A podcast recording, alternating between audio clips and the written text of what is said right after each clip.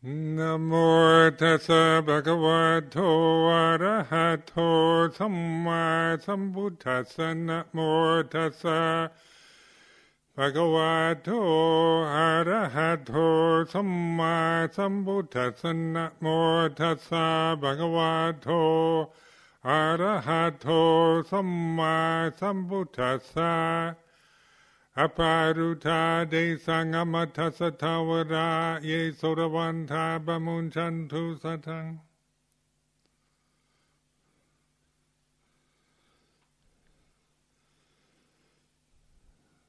So this evening is the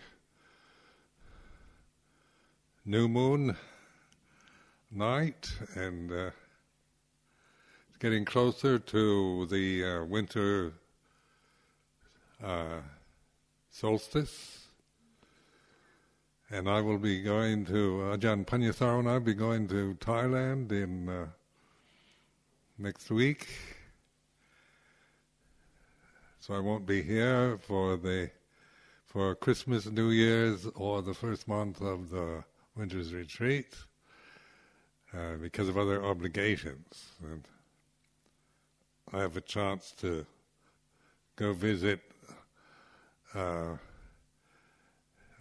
uh, where I used to live in Malaysia in Sabah in the North Borneo, which is uh, I was before I became a monk.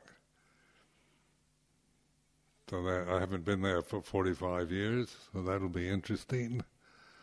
45 years ago, I was young,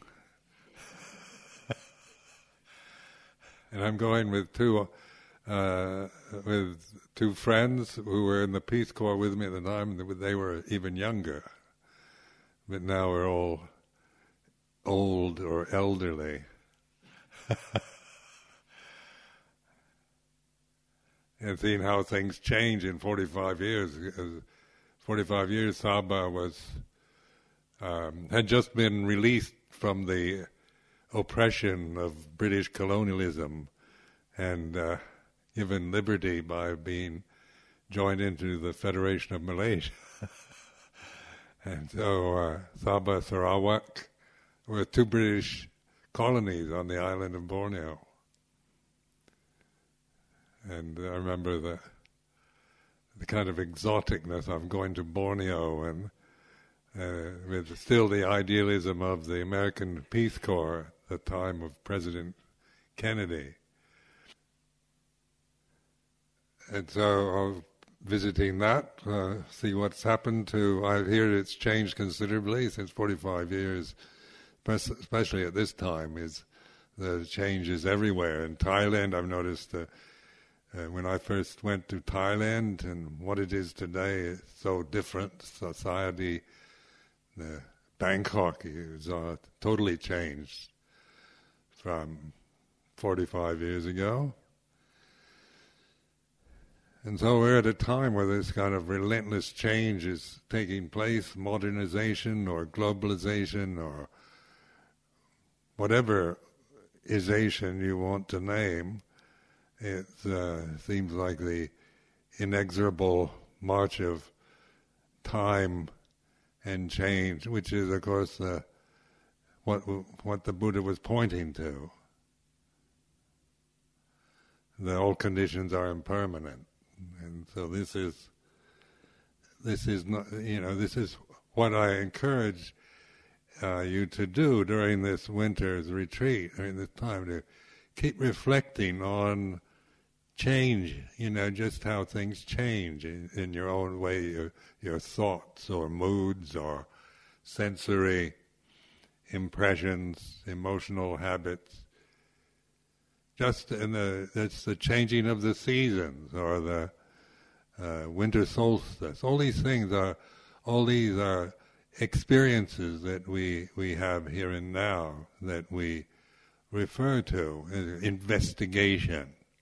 Now, this word investigation is a very significant one in Buddhism, and I think this is what draws many of us to uh, the teachings of the Lord Buddha because it is one to investigate. It's not not one to just accept point blank on faith or belief.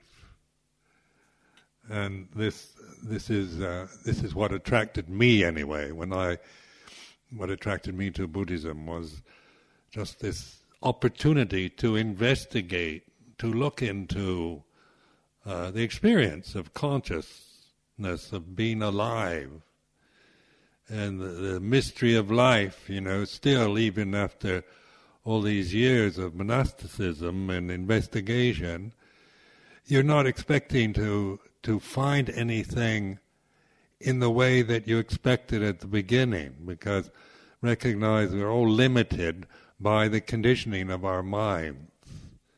We have these very, uh, you know, clearly defined limitations of thought, and we've developed emotional habits through uh, the experiences of life from infancy up to the present time, so that we we live in this realm of sensory impingement and intelligence and and and beauty and ugliness in birth and death.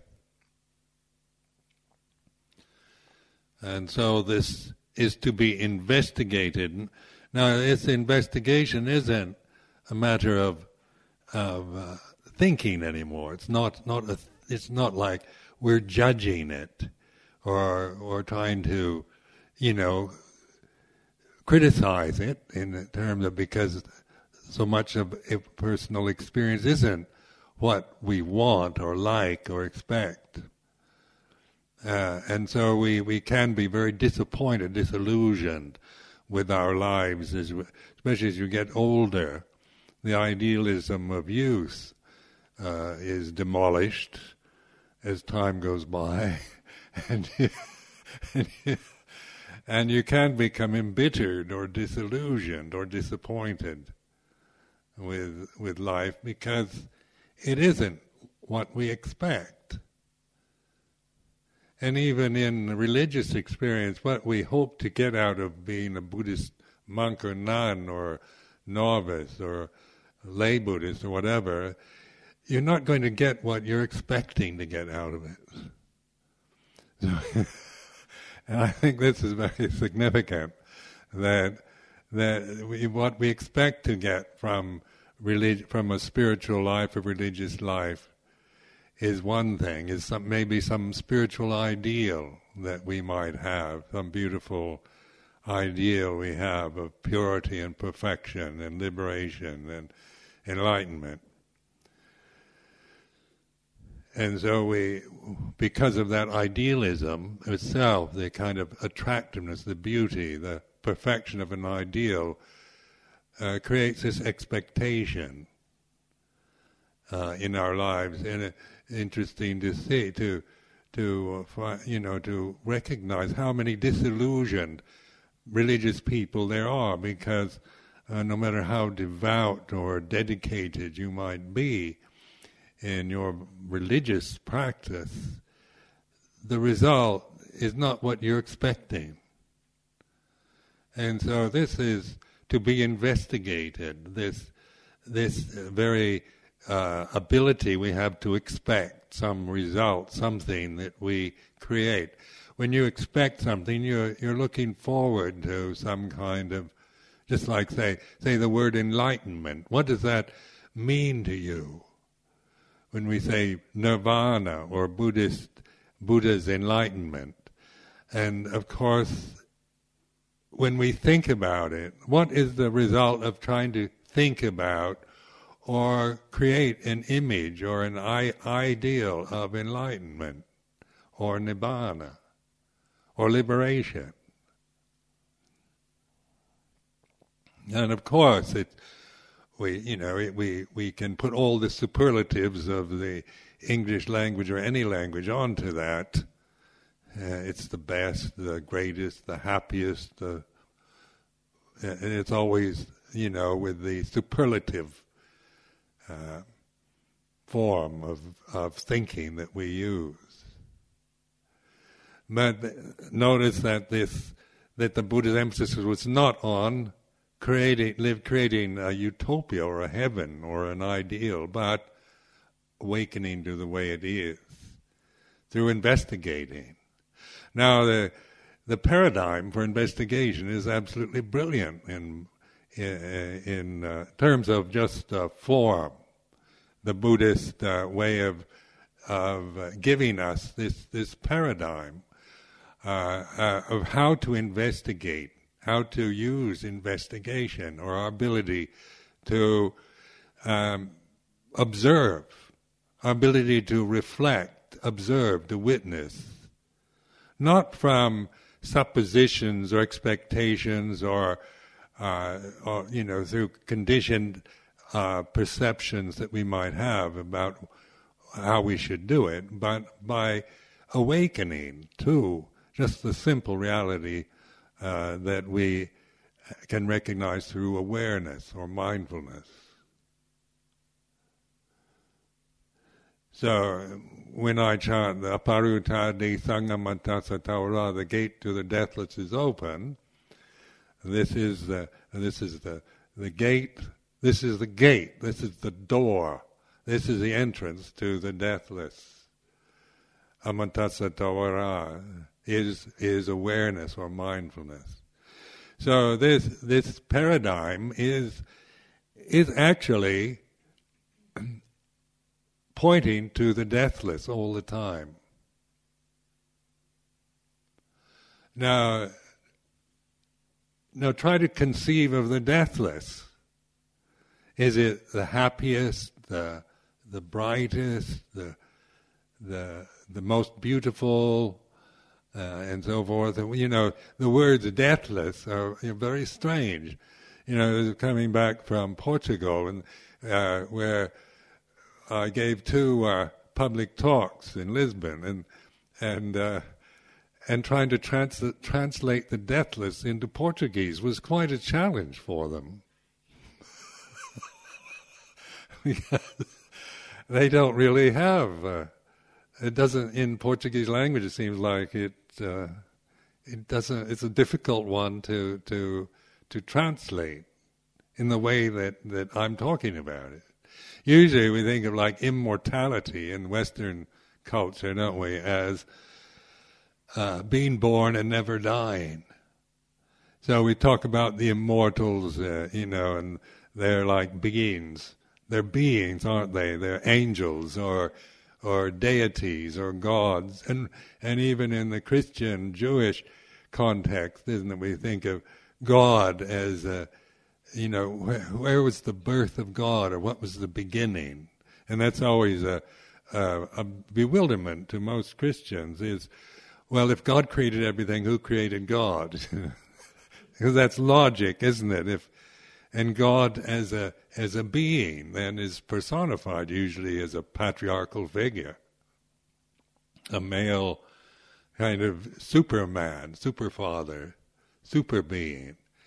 Uh, because that's the best you can do, probably with with form, taking form and superlatives, where they're all powerful, all knowing, uh, and and that's that's using the thinking process with its superlative uh, adjectives to uh, to create the, the a defined God.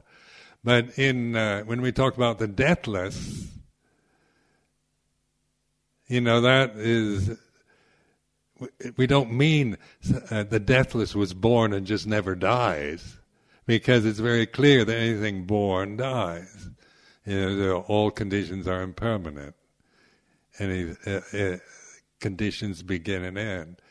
But the deathless, and this, then of course, this is the, such terms as nibbana, or uh, anatta, or shunyata, or the unconditioned.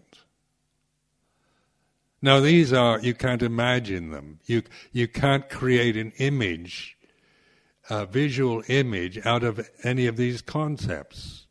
They are concepts in themselves. But try to imagine the deathless. Now you can, you can create an image, a fantasy image, uh, about any any form, any shape, any color, any condition, you know, be beautiful, ugly, heaven, hell, uh, perfect, imperfect, right and wrong. And so this is like to investigate this, where your where your thinking mind stops. So where you imagine, even the word imagine, an image, isn't it? This is our ability to create images, uh, to imagine something, to create images or icons or figures, uh, uh, and about God or the ultimate reality or heaven well, heaven inevitably becomes a place that is beautiful all the time, isn't it? It's kind of it's an ideal of permanent beauty and happiness. And that we can we can create visions of heaven or utopia or of hell. We can create, you know, some of the most exciting visions are the ones about hell. Because uh, Hell is more exciting than heaven.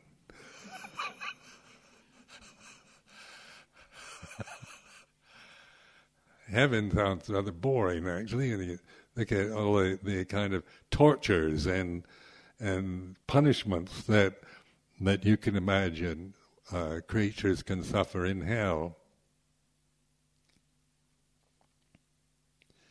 And then the human realm, we experience, we can experience heaven and hell within the within our, this human lifetime. At least I have. Like my two years in uh, Borneo, uh, it was like being in heaven. You know, I was young and uh, in a beautiful place with pleasant everything. Life was was you know as far as as uh, images of or memories that I have of of real sensual pleasure and happiness. Is those two years in Borneo, and uh, and therefore you know it was uh, still you know with all the the um, beauty and pleasure and opportunity and good health and and so forth I had then, I still suffered. And not because of anything there, it was because of the creations, the images, the habit, tendencies I'd created by the age of 30 uh, of just fear, anxiety, worry. I was uh, programmed to, to create problems and to and, and even though there was, you know, I never, there was very little that I could blame on the environment or the people that I lived with at that time. It was due to my own habit tendencies, to the way I tended to react to life and see myself in the society, in whatever society, whether it was in the States or in Borneo, it didn't seem to make much difference. I tended to create the same problems uh, that you know were, that were mainly images that I created out of memory. They were habit tendencies that I'd acquired because I had my 29th birthday in. Uh, uh, I was 29 when I went to Sabah, and had my 30th birthday there.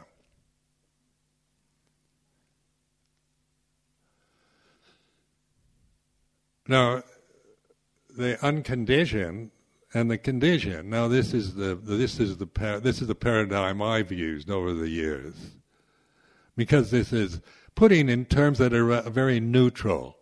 Deathless is a bit loaded in a way because the the word death always implies to us a physical physical experience that we haven't had yet that all of us are alive at this point, and death is in the future. But when we when we get into the unconditioned, now this is like investigating just the the importance of such a word. Now it's a negation, isn't it, of conditions. So, in, in just in terms of English grammar, it's it's a negation, negative form of the condition, because you can't create a positive one. Positive words always tend toward uh, uh, create creation, creation to to forms that are beautiful, pleasant, or ideals. And the negative, the negative one is uh, is, and or we can create images of hell. But the unconditioned is is not not anything you can create. You can't imagine it. You can't uh, figure it out with the thinking process, but you can recognize it. And this is where mindfulness, why the Buddha emphasized sati sampajanya or mindfulness, an investigation. Yoniso manasikara, investigating. Now, what I'm doing right now is investigating, like just using the English terms unconditioned. The word condition is, uh, you know, somebody asked me, what do I mean by condition? Well, that's sankhara, or in Pali, or it means anything that begins and ends. It means all the sensual world that we're experiencing is, is conditioning. You know, whether it's physical or mental, emotional, psychic, whatever, you know, good or bad, right or wrong. It's all, everything then is a condition of some sort. A condition is, is impermanent. So when we, when we chant Sabbe Sankhara Anicca, this is what I mean. All conditions are impermanent. Not as a, not as a grasping position to take, but as a, as a pointing to a way of investigating experience. So that we're looking at, at impermanence or noticing changingness rather than, than being, uh, you know, trying to control or be attached to particular conditions. Or be frightened, be caught in the fear or anxiety around uh, pain or death or uh, misery of any sort. So the unconditioned is what we what we can recognize here and now. It's not a matter of, of trying to imagine it or remember it. It's just it's not something it's not a memory, it's just reality here and now. So what does that do? You know, when you try to figure it out, you can't figure that one out. The more you think about it, uh, you'll get your brain into a real twist. You'll go crazy. So it's not a matter of trying to figure it out, but in in recognizing. And how to recognize the unconditioned means to awaken, observe, witness, pay attention. Not, there's nothing to pay attention to. There's no thing, in other words. But there's the reality of now that we're all experiencing, but we may not recognize or even appreciate because we're caught into our own uh, attachments or views or opinions or emotions or feelings or assumptions or expectations.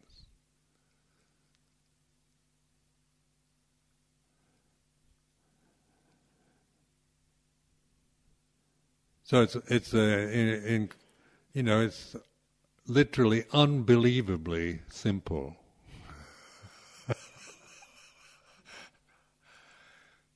Incredible, incredibly simple. And I often thought, you know, like the the zero uh, in the number zero. Is it really a number? It's nothing, isn't it? And uh, and I remember telling you about a book I'd read about zero, and the, the, that uh, this was not a discovery of the uh, European West, Western world. It was uh, originally Sumerian, and then spread on to India and came through to the West through the Arabs. That the Romans and Greeks didn't have any zero. Now that really is rather mind blowing when you think. and that the Roman Catholic Church even considered zero the the sign of the devil. because it's annihilation. Now that that does, on a logical sense, that it, it, logic it, it would mean annihilation. Nothing means absolutely nothing, and and that's a thought in the mind, which is an extreme opposite of everything. You know, so we have everything and no thing or nothing. And that's the thinking process. And so there, one is opposed to the other. If you've got everything, then then no thing, no thing is uh, you, you, want everything because no thing, nothing sounds like uh, annihilation, nihilism. It's frightening. It's devilish. It's like denying God. It's denying religion. It's denying everything. And Buddhism can sound nihilistic to a, a thinking person, to one who depends on reason, logic, and figuring things out with their intellect. Because on this is where uh, mindfulness is is not an intellectual. It uses the intellect, but it's not any. There's no attachment to any intellectual perception. It's non-attachment. And so mindfulness, sati, and in the Pali sense of sati sampajanya, investigation, uh, this, this openness. So we can describe sati sampajanya or mindfulness as, as open attention. And this is something available to all of us all the time. You know, it's not, not a special uh, event that we experience through 40 years of, of hard work, meditating and giving up the world. It's, it's, it's a simple, it's a simple reality of opening and observing without any object, without trying to find anything or expect anything from it. How do you do that?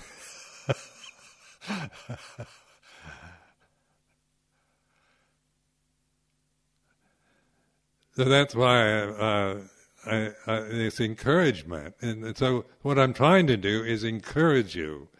Uh, maybe I sound like I'm trying to convert you. but that's not my intention. because it's uh, this is you know I've, I was listening to to some programs on the radio about you know the uh, about the, the existence of God or atheism versus theism or and agnosticism and then all the the kind of problem intellectual problems around this. And then uh, I was reading the biography of Pope Benedict, the present Pope, and of course he's a super super intellectual. And and of course he thinks Buddhism is absolutely, you know, the he calls it autoeroticism. it's a kind of interesting way of looking at it, isn't it?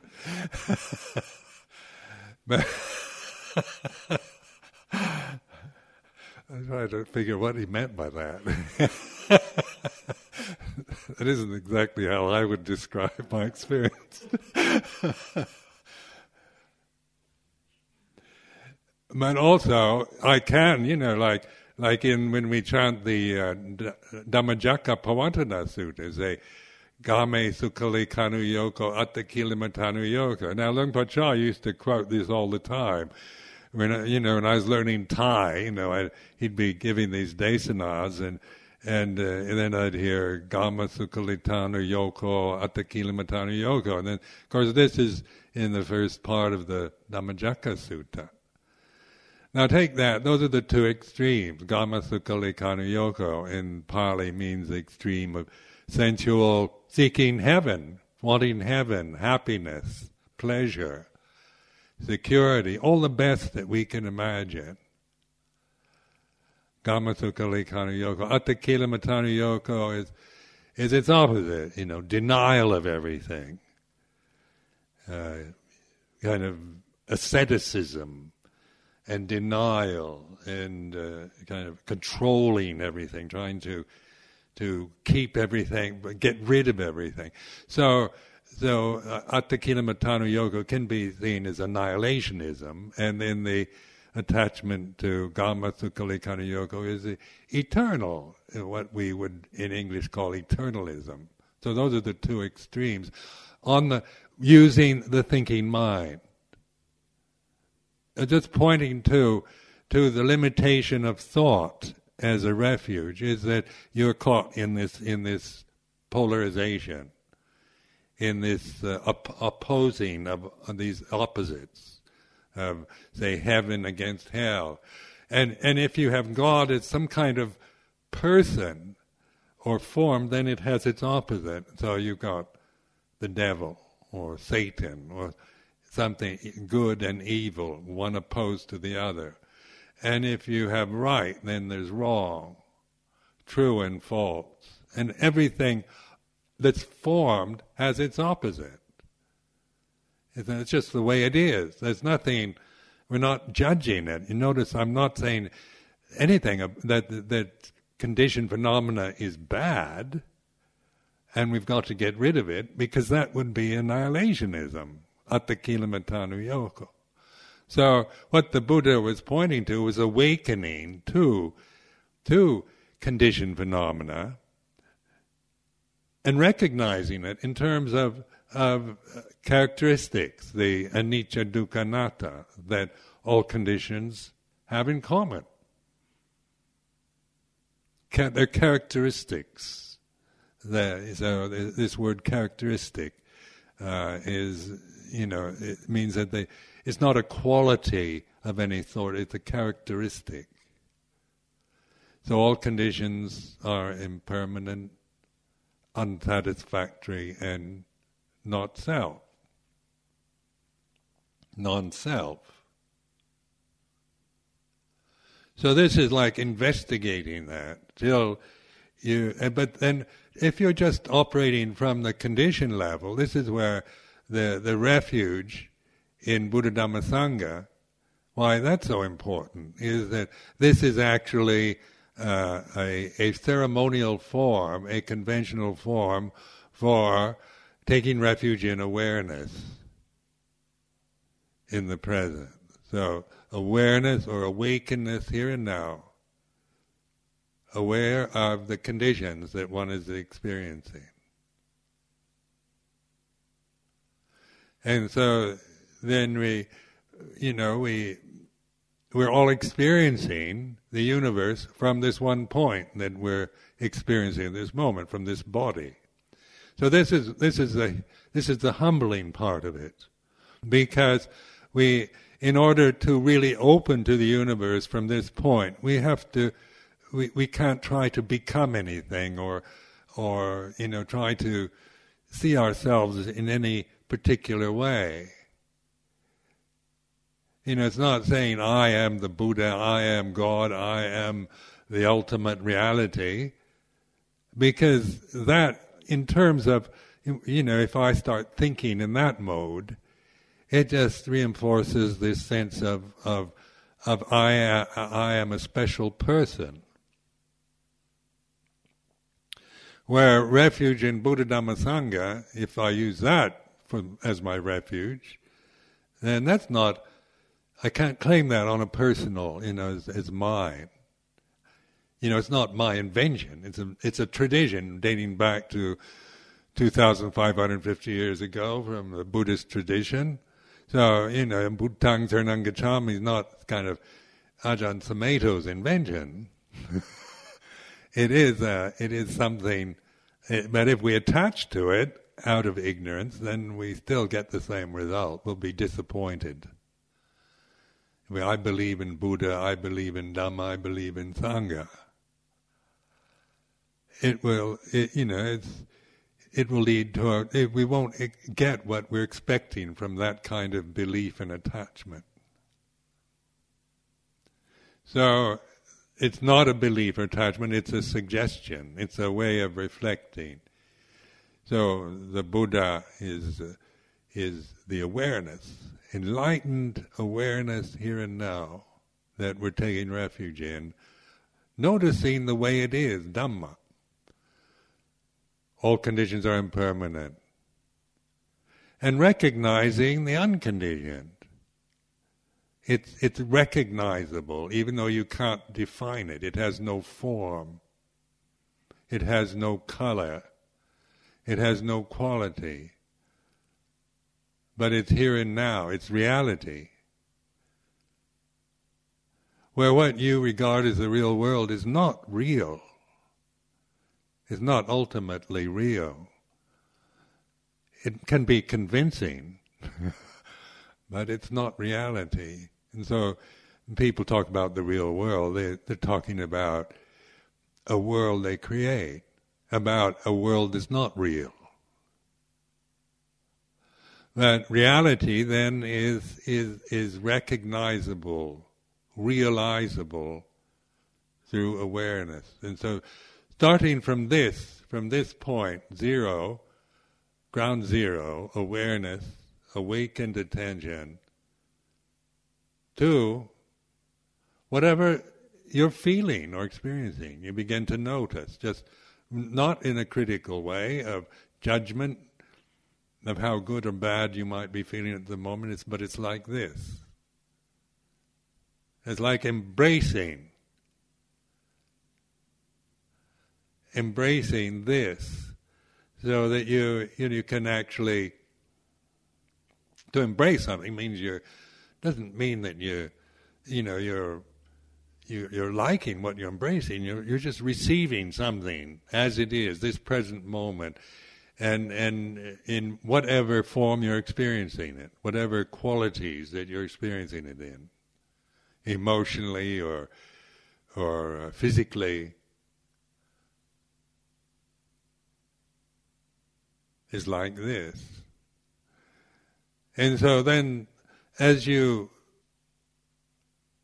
kind of remind yourself to do this, this become this will strengthen you in in helping you to to really look at conditioned phenomena, not from liking or disliking, approving or disapproving, but through just recognizing conditions are impermanent and not self.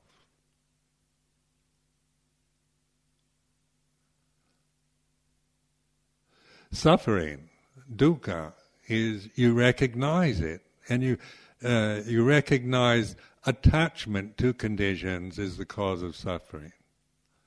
Out of ignorance, out of unawakened attention, not knowing the Dhamma, then we tend to operate from the force of habit. So we're always experiencing uh, our consciousness through our attachments, through our habit tendencies through our likes and dislikes, through our perceptions. And of course, that is suffering or dukkha. It's, there's you can't. You know, there's nothing there that that that is truly satisfying or or real or trustworthy because it's all changing. And so, when we're looking for perfection in the imperfect or uh, enlightenment in in that which is not enlightened, for reality and the unreal, then we're going to be disappointed. We're going to be disappointed with, as a result. So, what the the kind of uh, message the Buddha is giving is wake up, pay attention. Simple as that.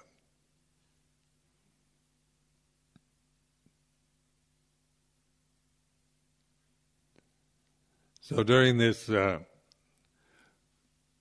this uh, uh, winter's retreat, see those of you in the monastic community, uh, you know, see this is a three months period where you're encouraged to to investigate this and whatever happens to you during this time, you know, the weather or the the uh, you know whatever happens, you know, physically, emotionally,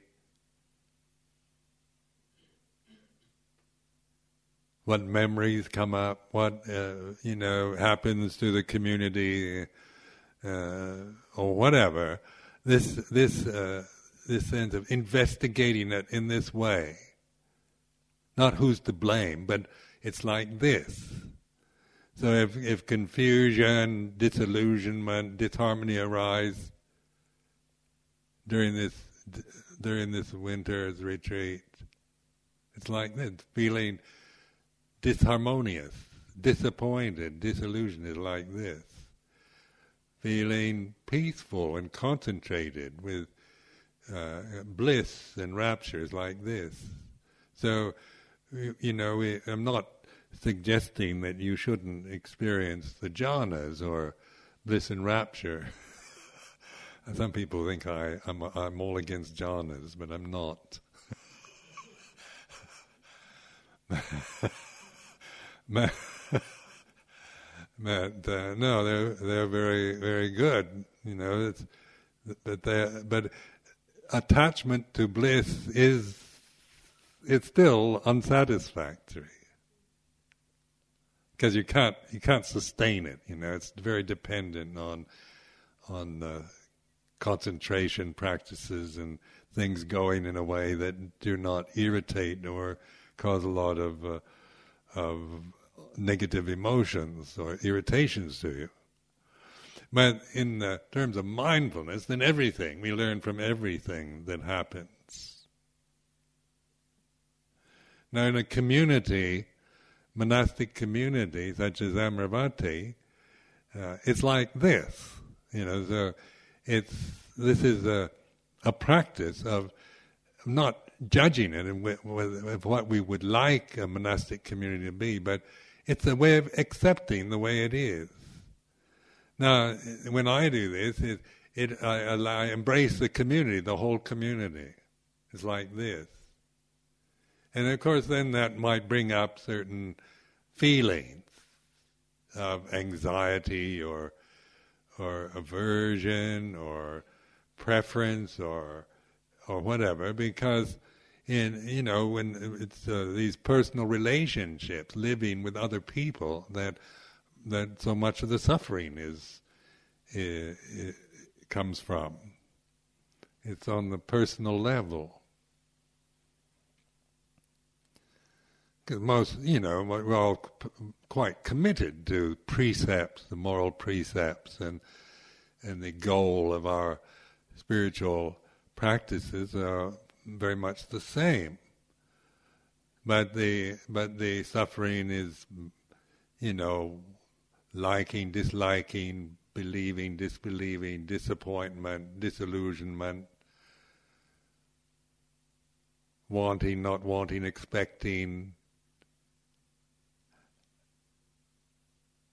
And then we, then of course we, we do affect each other in various ways. And it's like this. So this is this is the magic of mindfulness is that it it receives everything unconditionally. So it is the foundation of you might, of metta or loving kindness. And this I you know when I one of my powerful insights is that that that love in this way, unconditioned love, is the very basis of of the unconditioned. It's the unconditioned. And without that, the conditions would have no place to be born or die in, or begin or end in.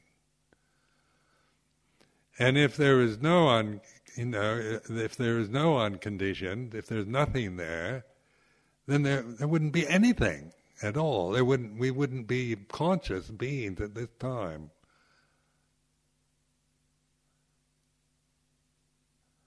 So if if there's just annihilationism, then why isn't you know what what keeps it going? What holds it together? What why do human beings, in spite of all the, our horrible history of violence and war and and deception and so forth, in spite of all that that we we can point to as bad and wicked and evil and unfair and and atrocious, there's still, you know, the incredible ability for human love to manifest in beauty. and what what and what does beauty do to consciousness? And what does ugliness do to consciousness? So in this way, you know, we're we're we're open to both beauty and ugliness. Because conditioned phenomena is like that. It's not ideal is that it's I want only beauty and no ugliness. But that's not the way conditioned phenomena is. So it's uh, it's not you know so ugliness is accepted within this unconditioned love or metta.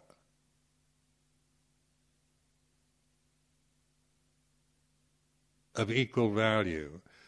And so you've got praise and blame, happiness and suffering, good fortune, bad fortune, success and failure, the worldly dhammas. And Luang Por Chah was was emphasized this over and over again, saying both of equal value. You know, so success and failure, or praise and blame, happiness and suffering. They call the uh, eight worldly dhammas and this is these eight worldly dhammas are what we experience in terms of you know living together in a community, liking or disliking, approving or disapproving, resenting, expecting, hoping, idealizing, wanting something you don't have, not wanting the way it is to be like this. All these are worldly dhammas. And so our relationship to those worldly dhammas is is recognizing them from this position of the unconditioned, or sati sampajanya, or the deathless.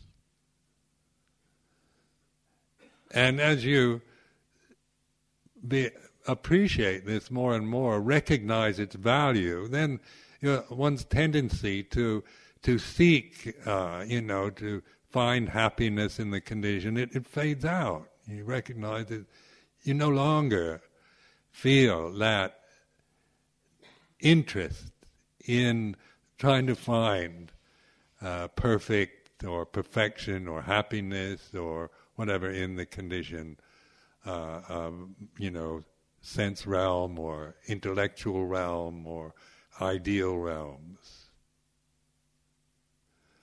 So then our, our re- refuge is in the unconditioned, and which is, now, unconditioned love isn't what you expect. Like when we, we think of the word love, we usually expect happiness. Like when we, the, in the use of this word in English is, when you're in love, you're, you're just over the top. It's the kind of ecstasy or rapture that you can't sustain. uh, you know, it, it, happens and it's certainly enjoyable, but it's not it's not sustainable uh, to hold that kind of of uh, feeling about anyone else. And so we, we end up being disappointed if that's what we expect from from from love. So instead of expecting, you know, and and hoping to find, you know, Prince Charming or Cinderella or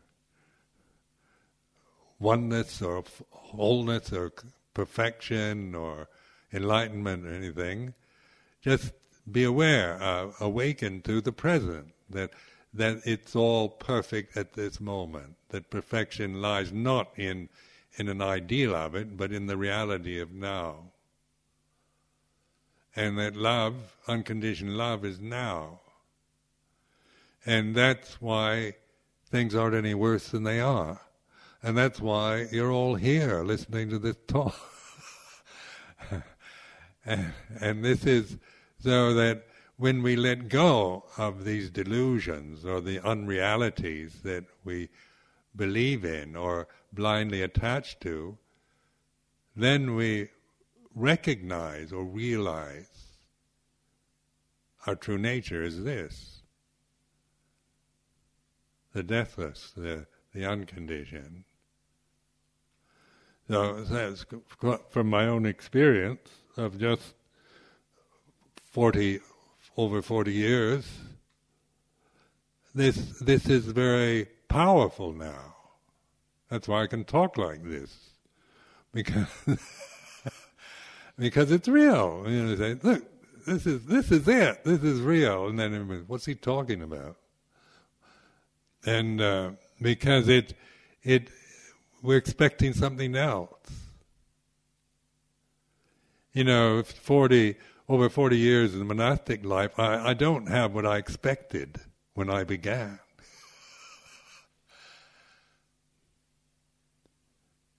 I didn't get what I was expecting. But it is, uh, uh, you know, the more you kind of remind yourself in this way, use this this winter's retreat. This is, you know, marvelous opportunity for us. To, to you know where where this is your you know your sole kind of occupation. This investigation of dhamma. And and so this paradigm the conditioned unconditioned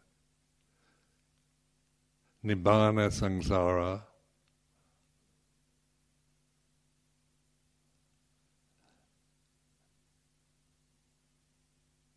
anatta or atta. Atta is the self, anatta is non self.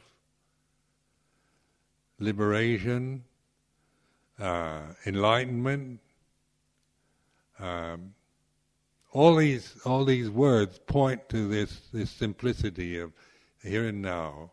Paccuppanna Dhamma, Sanditthiko, Akaliko, Ehipassiko, Upanayiko, Bhajatang. We chant in, the morning evening pujas. So I'll stop here. Please uh, consider what I have been saying, and of how it affects you. uh, don't believe it. Uh, I'm not trying to convert you, and it's not an Ajahn Sumedho teaching. So when I hear hear that, this is teaching, pointing to Dhammas. All I'm doing is not not mine, not Ajahn Sumedho. It's just uh, encouragement to awaken and look and investigate. And in how this tool we have is a really excellent one. You know, the Pali teachings uh, that we have. So I mean, it is a very, if you, if used skillfully, if used rightly, it's it, you know just more respect for it than than I ever had in the beginning because it is it's a very skillful convention in other words and so I can see why it's been able to last 2550 years because it it is something in in us responds to it. You know and sometimes we when you think about it uh, you can you know you can you know, you try to figure it out too much, you end up with, you know, you hear Buddhists talking about we don't believe in God and there's no soul, no self, no God, no, and it's like they're very attached to annihilationism. uh, and that's one one viewpoint, or you know, the more eternalistic, you know, forms of, you know, altruism of Mahayana or so forth can can be very beautiful, and we're still, but we're still attached to to uh, to either one side or the other, and and so it's just it's not taking sides anymore, but seeing the result of attachment. Of course, attachment to eternalism will make us give us a happier life, I assume, than than attaching to the other, like thinking it's all there's no God, no soul. Uh, it's all rubbish. And uh, I mean that when I look at when I start thinking like that, that's not a very peaceful, pleasant way to think, is it? I think, old kind of Ebenezer Scrooge Humbug. it's getting that time, isn't it? And then, then the other is it's all love, and get into being flower children. but in uh, but in terms of investigation, you see, then that that really is uh, like an empowerment for all of us, isn't it? To say, wake up and look and find out for yourself, rather than than you've got to believe that all is love or it's all rubbish. Those are the two extremes. But then love, not to dis, disparage that. What is what is love? And and then I find, you know, just uh, like the word metta, or love, it translated loving kindness, or what what is love? Love function. It holds together. You know, just on when people are in love, they're together, aren't they? It brings them together. And when they don't love, then they they're not together anymore. I mean, just on a romantic level, you know, eh, it, you know, not to even disparage romantic love, but to say that it it is a it is a sign of this power of attraction towards something where when we're in love, even on a romantic sense of that word, isn't it? Something in us wants to put the other person before our own interest. Where say selfishness is where me first, and uh, I'm I'm just going to exploit the world for my own benefit. Then I, you know, then there's no love in that. It's just, you know, I'm here and I'm going to get what I can out of this for myself. But falling in love, and in its positive interpretation, and even romantic, is that you know you you put another person before yourself. Maybe it's the first time in your life. I remember when I was 18 years old, I fell in love for the first time when I was in the university. And and it was so blissful because I actually the first time I recall caring about somebody before myself. That that I put her before myself, you know, and uh, where before that I was still, you know, thinking of me and mine and getting things for myself. Uh, myself was the main sole interest of my life. But then there was naivete and stupidity. And and then there's always this feeling of wanting this person for yourself, and then the, the love's gone, isn't it?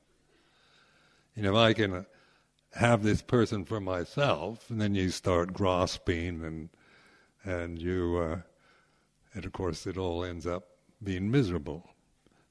And then one becomes uh, a cynic about love, bosh, humbug.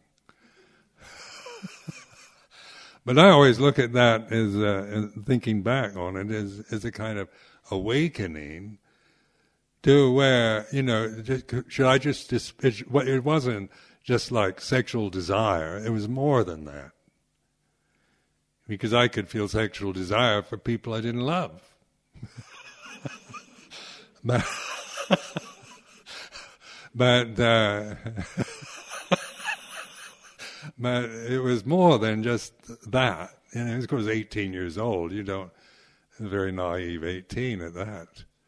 But the, uh, but the, but then the, then the, the, the, the uh, naivete, inexperience, and not understanding what was actually happening, but reflecting back, I see what was good in that, what was, what was I value in that first uh, experience was actually